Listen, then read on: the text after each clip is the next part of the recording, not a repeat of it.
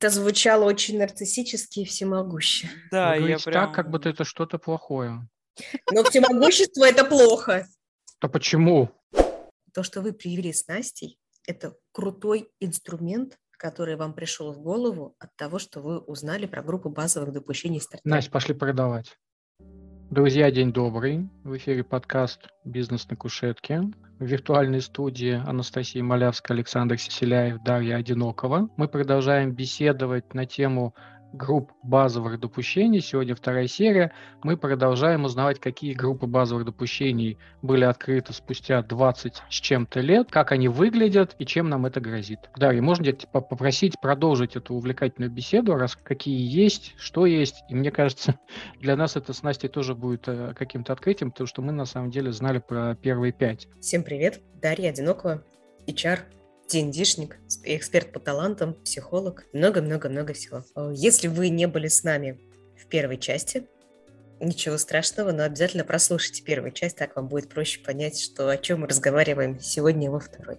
Мы с вами закончили, мы с вами обсудили, что существует более 10 групп базовых допущений. Мы с вами обсудили первые пять в их. Начали с отца-основателя групп базовых допущений Биона и проговорили про еще одну прикольную пару, которое базовое допущение oneness minus, единство или мне.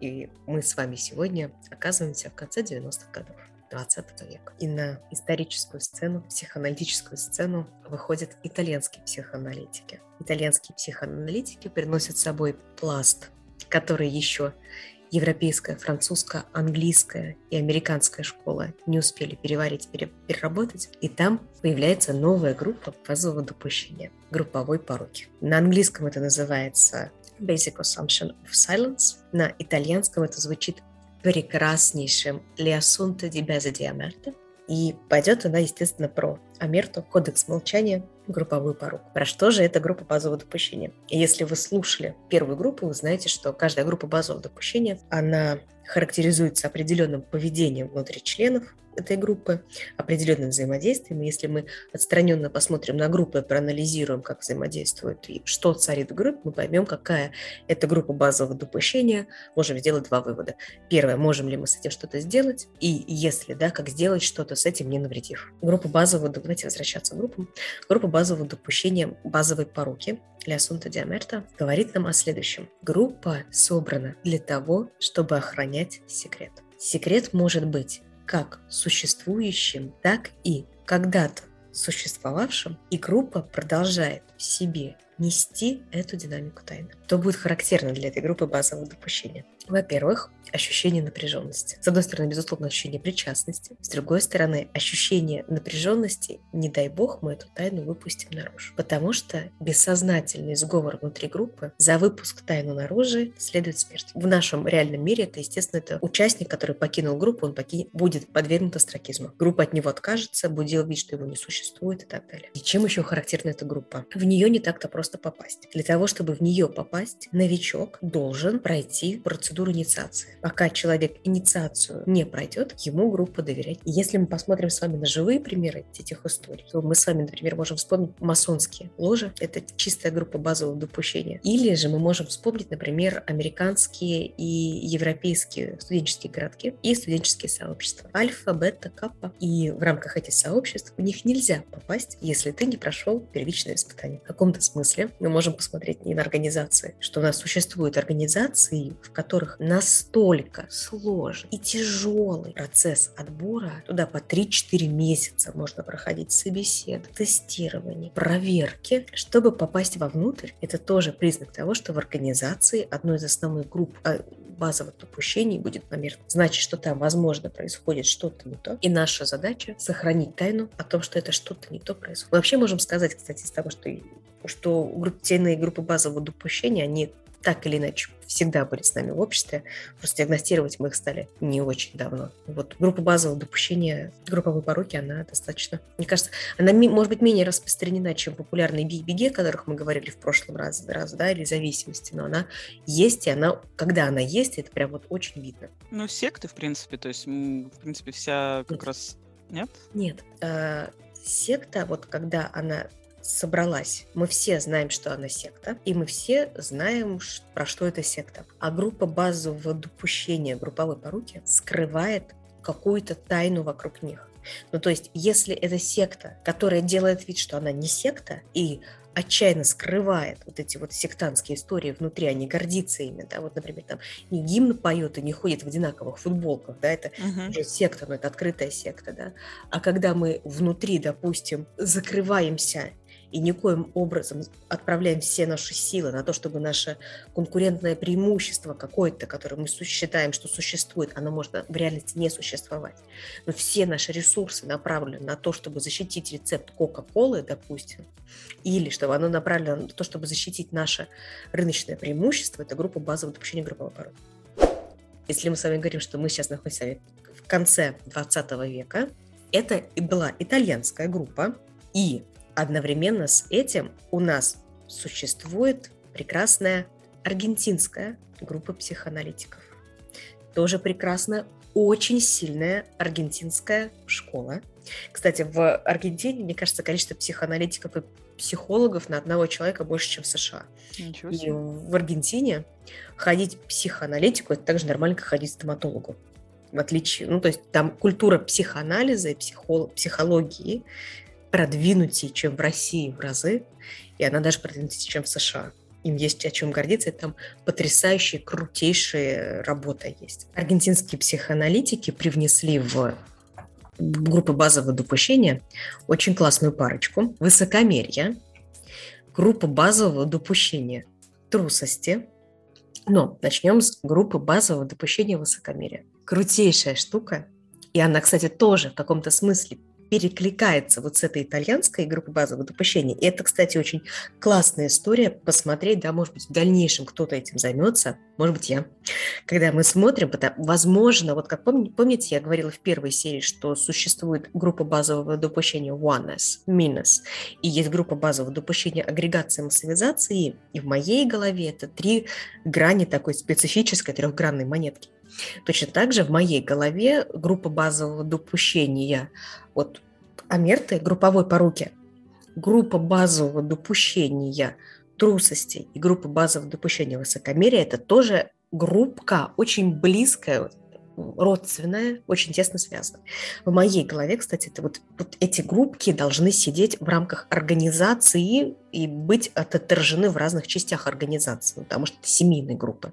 У меня есть ощущение, что вот их развитие тоже что-то одно и то же за какое-то событие заставляет эти группы формироваться и развиваться, но они формируются немножко по-разному, в зависимости от психологических особенностей людей. Но не будем тянуть. Группа базового допущения высокомерия – это есть мы и есть они. Мы – носители великого знания. Мы крутые, мы восхитительные. К нам очень тяжело попасть, потому что мы не каждому доверим это высокое знание. И мы знаем, что мы такие знающие, высокоморальные, восхитительные люди, и наш смысл нашей жизни – причинять добро всем остальным. Ох, сейчас э, тянет назвать э, некоторые страны. Да, но не будем. Ну, не будем. А, чаще всего, кстати, этой прикольной истории страдают вот почему-то РНДшники. РНДшники. В компаниях. Ну, потому что они элитарные, у них должна присутствовать вера в неопровергаемый профессионализм, нравственность, этичность, скажи что угодно. Потому что только такие светлые люди в белых одеждах... Светлые зап... человечки, да, в белых пальто. В белых пальто с незапятнанными вот этими одеждами могут привносить в этот мир э, хорошее, доброе, светлое. И вот ту историю, про которую ты говорили, как мы в первой серии с вами говорили про то, что в рамках, на мой взгляд, как я это вижу, как я это использую, в рамках любой любой группы базового допущения есть тумблер. И этот тумблер ходит от нормального, что-то создающего поведения до патологического. Вот то, что ты описал, это патологическая история. Второй вариант патологической истории в рамках этой группы базового допущения – это когда мы насильно причиняем добро остальным отсталым членам, не группы. То есть здесь члены, вот есть вот эта вот элитарная группа, которая насильно причиняет э, добро всем остальным. Это патологическая история. А когда мы элитарная группа, которая что-то классное создает, и весь мир этим пользуется, и мы чувствуем свое вот это вот нарциссическое превосходство от того, что мы более крутые, а они менее крутые, и мы им что-то даем, это, если можно так назвать, позитивная история этой группы. Ну, условно, создали iPhone. Да, ну, опять-таки, да, э, мы, опять-таки, мы рассматривали вариант, создали iPhone в разных вариантах, ну, как ну, создали iPhone, это не признак группы базового допущения, да, что вокруг этого. Если мы создали iPhone и дали его остальным, и мы кайфуем от того, что мы создали iPhone и его Вот мы такие классные, что мы смогли создать такую инновационную штуку. Да, да, да, да, да, и мы, и вот всем остальным помочь. Это группа базового допущения высокомерия, положительная история.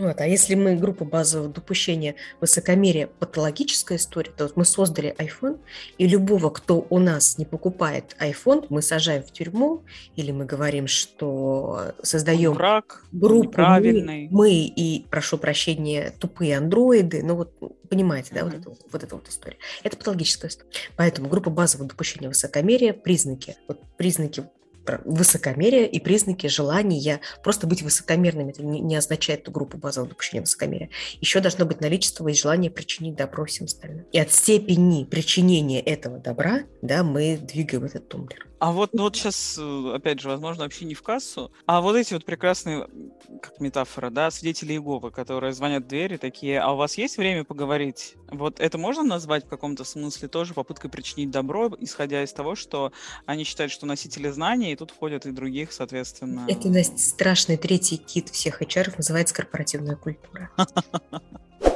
Перейдем к следующему. Да, и получается в нашей триаде осталась у нас трусость. У нас осталась трусость. И вот это та история, которую ты начинала говорить. Что мы делаем в рамках группы базового допущения трусости? Мы знаем, что произошел какой-то косяк. И группа базового допущения трусости, все их силы направлены на две вещи. Не допустить выхода этого косяка за пределы группы, а если он, не дай бог, вы, вы вышел за пределы группы, сделать максимальное количество, сгенерить причин и объяснений, почему это А не косяк, Б мы не виноваты.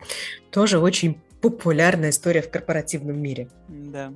Чаще всего она сочетается в динамике с бей-беги, мне кажется. Мы атаковали, у нас что-то случилось. И мы сбежали. И мы сбежали, и перешли в базу, и переформировались базовое допущение трусости, чтобы никто не узнал о том, что вот мы там проиграли, а на самом деле мы не виноваты. Да. Окей, как это, новые безумные триада, групп базовых допущений. Какие-то еще новые? Пор, групповая порука, угу. трусость и высокомерие. Идут, угу. ручка, э, запускающая динамика, мне кажется, у них одна и та же, но просто потом в силу особенностей психологических членов группы она развивается либо в групповую поруку.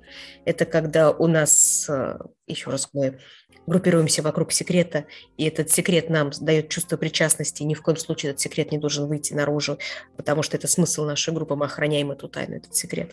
Высокомерие, мы носители уникального знания, мы причиняем добро другим. И трусость, мы носители уникального знания, но лучше бы его не было, и мы делаем, потому что уникальное знание – это факап, и мы делаем все угодно, чтобы никто об этом не узнал, или мы в этом не виноваты. А я хотела спросить, и как, например, руководитель, топ-менеджер или HR может это учитывать вот в работе работе с этими тумблерами. То есть вот а, мы до этого говорили про некоторую, скажем так, настройку, либо там некоторое влияние, назовем не управление, влияние. Тут а, какие могут быть риски, какие могут быть варианты влияния? Ну, просто вот как примеры. Ну, с высокомерщиками вообще проще всего, потому что если они начинают причинять добро очень сильно, это всегда можно отрефлексировать какой-то историей про признание их на уровне организации и про то, что мы настолько любим их продукт, настолько любим их результат, что вот мы даем им обратную связь, как сделать так, чтобы их продукт стал еще лучше. И они пошли, пошли, пошли, пошли, начали работать. Потому что вот им паства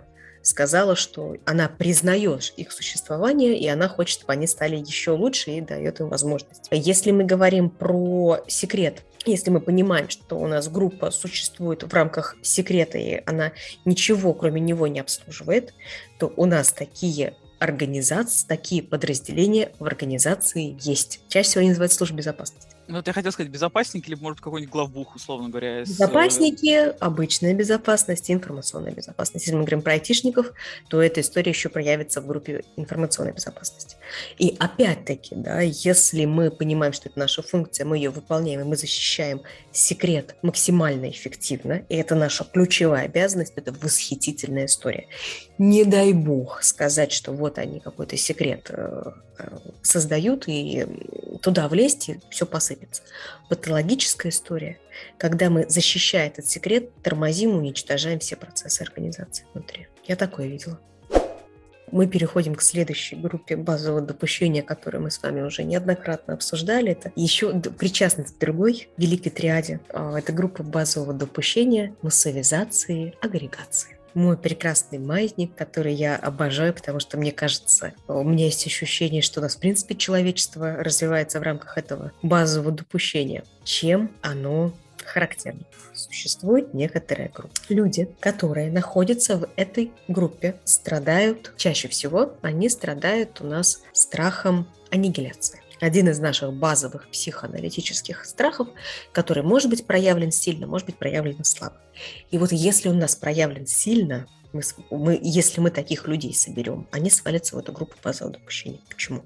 Какая динамика там происходит? Люди в этой группе колеблются между двумя двух состояниями. Первое состояние – я один, я разобщен. Я один, не выживу. Окружающая среда меня сожрет. Я исчезну. Не нужно срочно стать крупнее. Мне нужно объединиться с такими же, как и я. Пошел процесс объединения. Я – это агрегат, агрегированное состояние. Объединились, объединились, объединялись, объединились, объединились в массу. Внутреннее состояние. Я – часть массы. В масса пожирает мою индивидуальность. Я уже не я, а часть группы мое индивидуальная группа уничтожает. Это страшно. Я не должен допустить своего уничтожения, я бегу от группы. И пошла обратно. И как вы понимаете, мы пришли в агрегатное состояние. Я один. Один я не справлюсь. Окружающая... Ну и вот, и вот мы, наш прекрасный маятник. И вот, собственно, вся динамика внутри базового допущения агрегации, массовизации, она вся колеблется от я один до я масса масса меня сожрет, я один. Если мы посмотрим на разные организации, для меня это история стартапов и проектов. Я айтишник, у меня есть идея, но эта идея не случится. Давайте создадим стартап. Мы стартап, мы маленькие, давайте объединимся, объединимся с другими стартапами, создадим какую-то компанию. Давайте продадимся большому мете, войдем в мету, будем частью большой массовки. Вот я вошел в мету, мета съела мои идеи, я теперь не владелец своего стартапа, я уйду из меты и попробую создать что-то новый стартап сам. И вот мы получаем вот этот вот майнтик. Но тут, как если бы говорится о тревогах проживания без группы, то есть э, страх сепарации, страх быть одним. И одновременно с этим, э, если мы переходим в другую стадию, получается страх проживания в группе, э, да, страх других, точно. страх потерять индивидуальность. Абсолютно верно. Сначала группа становится, агрегируется, вот разделяется, потому что она боится уничтожения. И в рамках группы а затем так страшно становиться одним, что мы начинаем сливаться с другими. Причем, что прикольно, что при переходе от сепарационной истории, да, вот при переходе, когда мы начинаем уходить от единичных историй в групповые, у нас рано или поздно появляется истерическая идеализация и истерическая любовь к лидеру. Без этого мы в массу не сваливаемся. То есть мы одни, мы начинаем испытывать страх, ужас, мы идеализируем ту массу, куда мы стремимся, мы идеализируем лидера, причем не мягко, спокойно, а истерически, и начинаем сваливаться в массу. Это такая, знаете, массовая биполярка, я бы сказала. Мне почему-то вспомнились эти э, лава-лампы. Кстати, да. Когда они, соответственно, вниз перетекают, потом они раз там, ну, как бы сказать, нагреваются, да, появляется маленький пузырик, вот он цепляется наверх, долетает, соответственно. Ну, то есть, вот, да, как некоторый вот этот переход. Мы с вами сейчас были, к концу, были в конце 20 века, в начале 21 века. И десятые годы 21 века принесли нам еще две описанных по группировке, но я их глубоко еще пока не смотрела, потому что для меня э, одна из них – это часть вот этой вот триады, которую мы сами до этого обсуждали, групповой поруки, высокомерие, высокомерие. трусость и высокомерие, она называется базовое допущение исключенности. Что она из себя представляет? И она, кстати, на мой взгляд, тоже очень интересно связана с этой группой базовых допущения агрегации и массовизации. Почему? Помните, мы говорили про базовую группировку, базовую группу допущения высокомерия. Когда есть носители знания, высшего, высшего и все остальные. Так вот, группа базового допущения включенности, ее еще можно назвать, это вот эти вот паства, которая очень хочет стать пройти туда наверх. Прикоснуться к этому высшему знанию. Выйти. Ну, то есть это группа базового допущения, которая объединена, я прошу прощения, паства, лузеры, да, они ощущают себя лузерами, они ощущают себя маленькими, и они в рамках этой группы базового допущения делают все, чтобы стать высшими и теми, кто причиняет добро. И в момент, когда они туда достигают, если они туда достигают, то тогда они распадаются. Собственно, для меня вообще, собственно, эта история, вот это вот высокомерие, трусость и так далее, это вот обслуживание этого нарциссического радикала в человеке. Он просто по-разному может быть обслуж... обслужен и по-разному может проявиться. Есть ли вот. что-то еще? Какие-то угу. еще группы? Да, есть последняя, одна из, мо... из моих любимых. Для меня это часть oneness группы, да, единств. Но тем не менее в рамках американского сообщества это тоже важно, потому что, мне кажется, это больше характерно для американского общества, это выделено в отдельную группу базового допущения. А, потому что мне кажется, что она, она в принципе есть. Я уверена, что она есть в любом обществе, в любой организации, но в, групп, в Америке это выделено в такие очень позитивные, положительные группы базового допущения. Из этого есть очень крутой позитивный выплеск. Как это называется? Называется группа базового допущения Стартрек. О чем она? О том, что человек живет группа намеренно живет иллюзорной жизнью. И если патологическая история, мы живем иллюзорной жизнью, но мы этого не понимаем, да, то есть все наши цели, они иллюзорны, мы живем в мире фантазий, то то, кем мы являемся, мы не являемся. И когда мы исходим из этой фантазии, мы причиняем вред себе и другим, группа как организация. Есть очень позитивная история Комикуна. Что это такое? Реконструкторы. Реконструкторы, э, косплееры и же с ними. Вообще Супер. вся да. Когда мы собираемся и периодически намеренно живем фантазию, не свою жизнь. Погружаемся в сказку. Да. Да. То есть мы изображаем, например, почему группа Стартрека? Потому что пошло это из изучений сообществ, которые... Вы смотрели группу, я уверена, что и вы, и наши слушатели смотрели «Теорию Большого Взрыва». Клингонский язык, Капитан Спок, вот эта вот история. Кстати, если мы посмотрим на, вот как раз у нас, если мы посмотрим Big Bang Theory, то Big Bang Theory — это теория, это вот группа базового допущения Стартрека, потому что они живут иллюзорной жизнью в каком-то смысле в какие-то моменты. А есть это в организациях? Конечно, но в организациях, понимаешь, в организациях это не через позитивную историю чаще всего встречается, да, когда мы, ну это, мы же не можем организа, мы можем в организации это использовать, как, не можем, как мы не можем сказать, что мы все бухгалтеры сегодня, да. Это история, это патологически она может проявляться, когда каждый айтишник считает, что он бухгалтер, и лучше бухгалтер разбирается в том, что бухгалтер делает. Или каждый продажник считает, что лучше бухгалтер разбирается, что он делает. Или мы считаем, что наш продукт уникальный, изумительный, он самое лучшее, что есть на рынке, хотя в реальности он никому просто не нужен. Это фича, которая никому не нужна. И вот эта группа базового допущения StarTrack. Могу привести пример, а, наверное, хорошего, ну вот позитивного формата. А, есть одна прекрасная игрушка, которую я нежно люблю.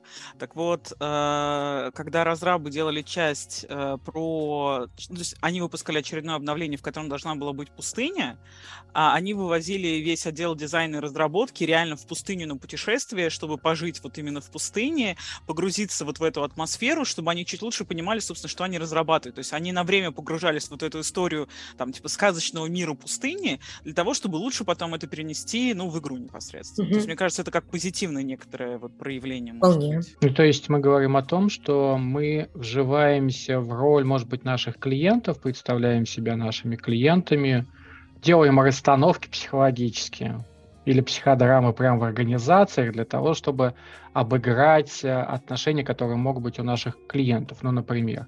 А, и тут... это нам может помогать э, более лучше тестировать наши гипотезы, ну или, по крайней мере, какие-то шаги. То, что вы привели с Настей, это крутой инструмент, который вам пришел в голову от того, что вы узнали про группу базовых допущений стратегии. Настя, пошли продавать. Но это не... Возьми, э, мой процент. Но это не группа. Ну, да. Не забудьте мой процент, пожалуйста, мою роллы. Хорошо, роялти включим, да. Да, но это не группа базовых допущений. Вот, кстати, поэтому мы помните, мы с вами обсуждали, что знать группу базовых допущений очень важно, чтобы понимать, группа это базовых допущений или, или нет. нет. Потому что группа базового допущения... Бессознательно. Да, и история с э, группой базового допущения Star Trek – это когда мы delusional, мы очень delusional. Но мы можем быть delusional намеренно, и мы можем намеренно уходить от жизни, потому что жизнь нам не нравится, она плохая, она страшная, она неприятная. Мы можем намеренно туда уходить и считать, что я Sailor Moon, я несу возмездие во имя Луны, и периодически встречаться с такими же Sailor Moon'ами и дружно нести возмездие во имя Луны. Ли, и, и другая история – когда наш продукт никому не нужен, мы никому не нужны, но мы не можем это признать. И тогда мы живем в группе Стартрека просто потому, что ну, реальность слишком страшна, чтобы признать, что наша, наша то, что мы живем, это фантазия. Да, интересно. Потому что разрушение этой иллюзии приведет, опять же, с собой разрушение команды, да, ну, группы. К нарциссическому внутри да. команды и самой команды, да. Я так понимаю, список э, групп э, базовых допущений пока Чё? закончен. Да, я еще работаю над э, еще одной группой базовых допущений, которую я сейчас наблюдаю, но я, наверное, про нее рассказывать не буду, про нее можно почитать в моей статье, ссылку на которую перешлет Александр, потому что я пока не считаю это международно признанным научным достижением, достижениям. Это вот мои, мои исследования. Мы международно в рамках этого подкаста уже э, заранее признали существование этой группы базового допущения, Дарья. Окей. Мы давайте перейдем к сладенькому, потому что я обещала, что же, на мой взгляд, э, влияет на организацию групп базового допущения. Для этого мне потребуется ваша, дорогие ведущие, и ваши, дорогие слушатели, фантазии. Давайте вернемся в 50-е года 20-го столетия. Группы базового допущения BBG, зависимости и парности. Давайте вспомним. И мы с вами давайте очень важный момент, кстати, что группы базового допущения, которые я рассматриваю, они относятся к золотому миллиарду. Это очень-очень важно здесь, потому что я уверена, что есть группы базового допущения, которые проявляются и исследуются вне этого золотого миллиарда. Просто мы с вами можем быть не в курсе, к сожалению. Золотой миллиард. Чем живет золотой миллиард в 50-х годах 20 века? Ну, я думаю, что как минимум э, а, все равно это еще процесс восстановления после Второй мировой со всеми вытекающими. А все процессы, скажем так, реорганизации политической и экономической а, вот в этом смысле. То есть они начинают наконец-таки проживать все те процессы, которые были в войне. Просто вот когда ты говорила про, например, а, pairing, да, про вот про, про процесс, да, поставки, не зря ты привела примеры, метафору, да, поставки орудий для того, чтобы кто-то мог проводить, э, ну там, достигать целей, да. Когда мы говорим про бей, беги, это, в принципе, ну, очень такая, условно говоря, военная тематика, если это так это можно назвать. Вот. И зависимость действительно про лидера, опять же, очевидно, да, то есть у нас был примеры многих групп, которые объединялись вокруг э, сильных лидеров, как в патологическом формате, так и в конструктивном. Ну, например, э, это сейчас мое мнение, э, субъективно личное. Ну, например, э, тот же самый э, Уинстон Черчилль прекрасно объединил вокруг себя Британию. Ну, то есть в эту тяжелую годину. Теперь вопрос со звездочкой. Ключевое геополитическое фактор, который влияет на весь золотой миллиард. Ну, Вторая мировая? Холодная. Плюс еще Луис Фабион, на секундочку, все-таки бывший солдат. Именно. Психоаналитик солдат. Именно поэтому в обществах и проявляются три ключевых базовых допущения. Ну, то есть ты говоришь о том, что спустя годы э, наиболее явно стали проявляться другие, другие динамики в группах. И именно поэтому и получилось их идентифицировать и описать. Возможно, со временем с изменением культуры, изменением вот этой вот геополитики мы сможем наблюдать нечто иное. Именно. Я говорю про то, что на проявление коллективного бессознательного влияет больше коллективное бессознательное. Мне вспоминается картинка. М? Складывается. Давайте пойдем дальше. дальше. Ну, то есть вот Мне картинка просто вспоминается, знаете, э, на одном из на одной из лекций там показывали огромная волна там изменения климата, огромная волна что-то там э, международной связи, огромная волна там ковид, и э, в маленьком э, городке кто-то говорит, помойте руки, и все будет хорошо. И вот как если бы вот эти вот изменения, они на самом деле подразумевают, что вот это вот просто помыть руки недостаточно, потому что необходимы уже другие инструменты, придут другие группы. А, я просто хотел уточнить, возможно, как это я плохо слушала, но следующий, ну, точнее, первичный виток вот этих четвертой и далее группы появились ближе к 90-м, если я правильно услышала. Да, это тоже очень, это тоже не про, это же не просто так. Да. А теперь смотрим на это все еще шире. 70-е годы. Что у нас происходит? У нас происходит, во-первых, потепление в рамках гражданской войны, ой, в рамках э, холодной, холодной войны, с одной стороны. И какой продукт у нас появляется, как результат неудавшейся Вьетнамской войны и как ответ на потепление в том числе. Движение пацифистов? Пацифисты и хиппи. У нас появляется первое массовое движение на массовом уровне, которое говорит о том, тебе важно принадлежать вот в этом в хиппи, быть частью. И что, насколько тебе важно быть вот в этом, у тебя появляется первый раз, мы видим на массовом обществе, насколько важно быть вот частью вот этого потока, и хиппи – это одно из самых ярких проявлений этого потока. И, и а, совершенно не случайно, я уверена, одновременно с этим на уровне бессознательного появляется oneness, причастность. 90-е годы, конец 80-х, начало 90-х. Что происходит? Ты одну вещь, ты две вещи очень важных назвала. Ну, окончание, по сути, холодной войны и развитие интернета. Интернет. Во-первых, у нас разваливается Советский Союз.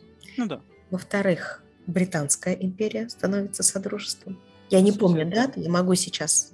Ну, то у нас разваливаются две империи, и у нас появляется интернет. И то, и другое говорит о возможностях агрегации, обосабливания. Когда ты как будто бы, я не знаю, отдельно, да, Канада, отдельно Австралия, отдельно африканское, африканские государства, но одновременно с этим вы входите в союз содружества, содружества да, государств, и вашей королевой является Елизавета. И вы находитесь в этом только пока она обслуживает ваши интересы. А как только обслуживает, собственные интересы заканчиваются, группа распадается. Дальше мы идем в все остальные, и мне кажется, что, во-первых, Амерта, трусость и все остальное, они появились гораздо раньше. Но Просто я... о них было сложно говорить, или, не, опять же, нельзя было говорить. Либо о них было нельзя говорить, либо ну, просто не было такого интенсивного информационного обмена между Италией, Аргентиной и Англией. Ну да.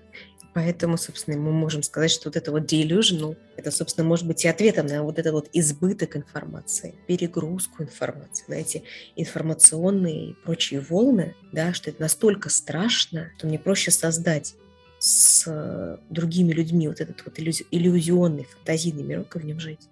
И самое, что интересно, этот иллюзорный мирок стабильный он не меняется, он да. уже, как бы скажем так, написан.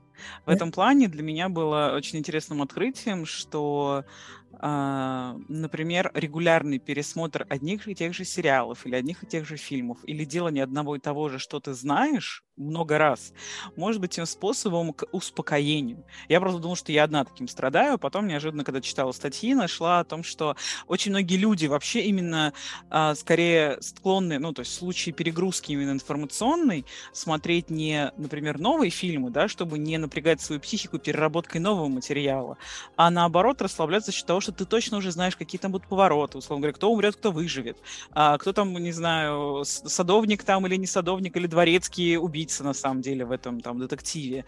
А, то есть ты знаешь, там, кто с кем выйдет замуж, кто там с кем расстанется. То есть ты все это знаешь, но и, и поэтому твоя психика не перегружается. Для тебя это уже известное пространство, для тебя комфортное, как и, например, да, иллюзорный созданный мир. Он же тоже создан в рамках какой-то конкретной конструкции, какой-то конкретной, скажем так, истории, да, либо да. мира, либо правила этого мира.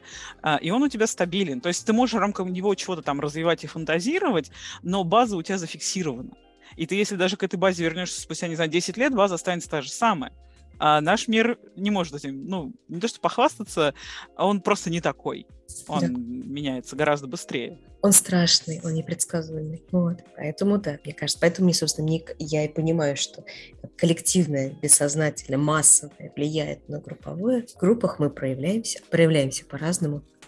Именно поэтому, если мы спускаемся глобального истории с организациями, поэтому так как руководителям и HR так важно понимать, что существует психика у сотрудников, а не только рациональная, что психическое влияет на результаты не меньше, чем рациональное, и что варианты взаимодействия психического, слава богу, пока описано только 11 штук. Ну, я еще 12 описываю. Значит, это пока еще можно охватить, не управлять, но пытаться понять, что происходит и что с этим, как на это можно попытаться повлиять. То есть об этом были наши две встречи, две наши серии. Друзья, спасибо большое, что были с нами. Все материалы мы разместим в описании эпизода и в нашем телеграм-канале. Дарья, спасибо тебе огромное за то, что была с нами и прочитала потрясающую, интересную... Я хочу назвать лекцию, потому что я тебя слушала абсолютно э, заворож... завороженный, особенно вот эта ретроспектива с годами. У меня было ощущение, что я прям погрузилась в вот эту вот вереницу эпох и времен. Спасибо тебе огромное за этот иммерсивный этот опыт. Вот. И надеюсь, Пожалуйста. нашим слушателям тоже было интересно. Пожалуйста. Но опять-таки мне можно писать, я отвечу на вопросы. Спасибо. Всем хорошего дня. До свидания. До свидания. До свидания.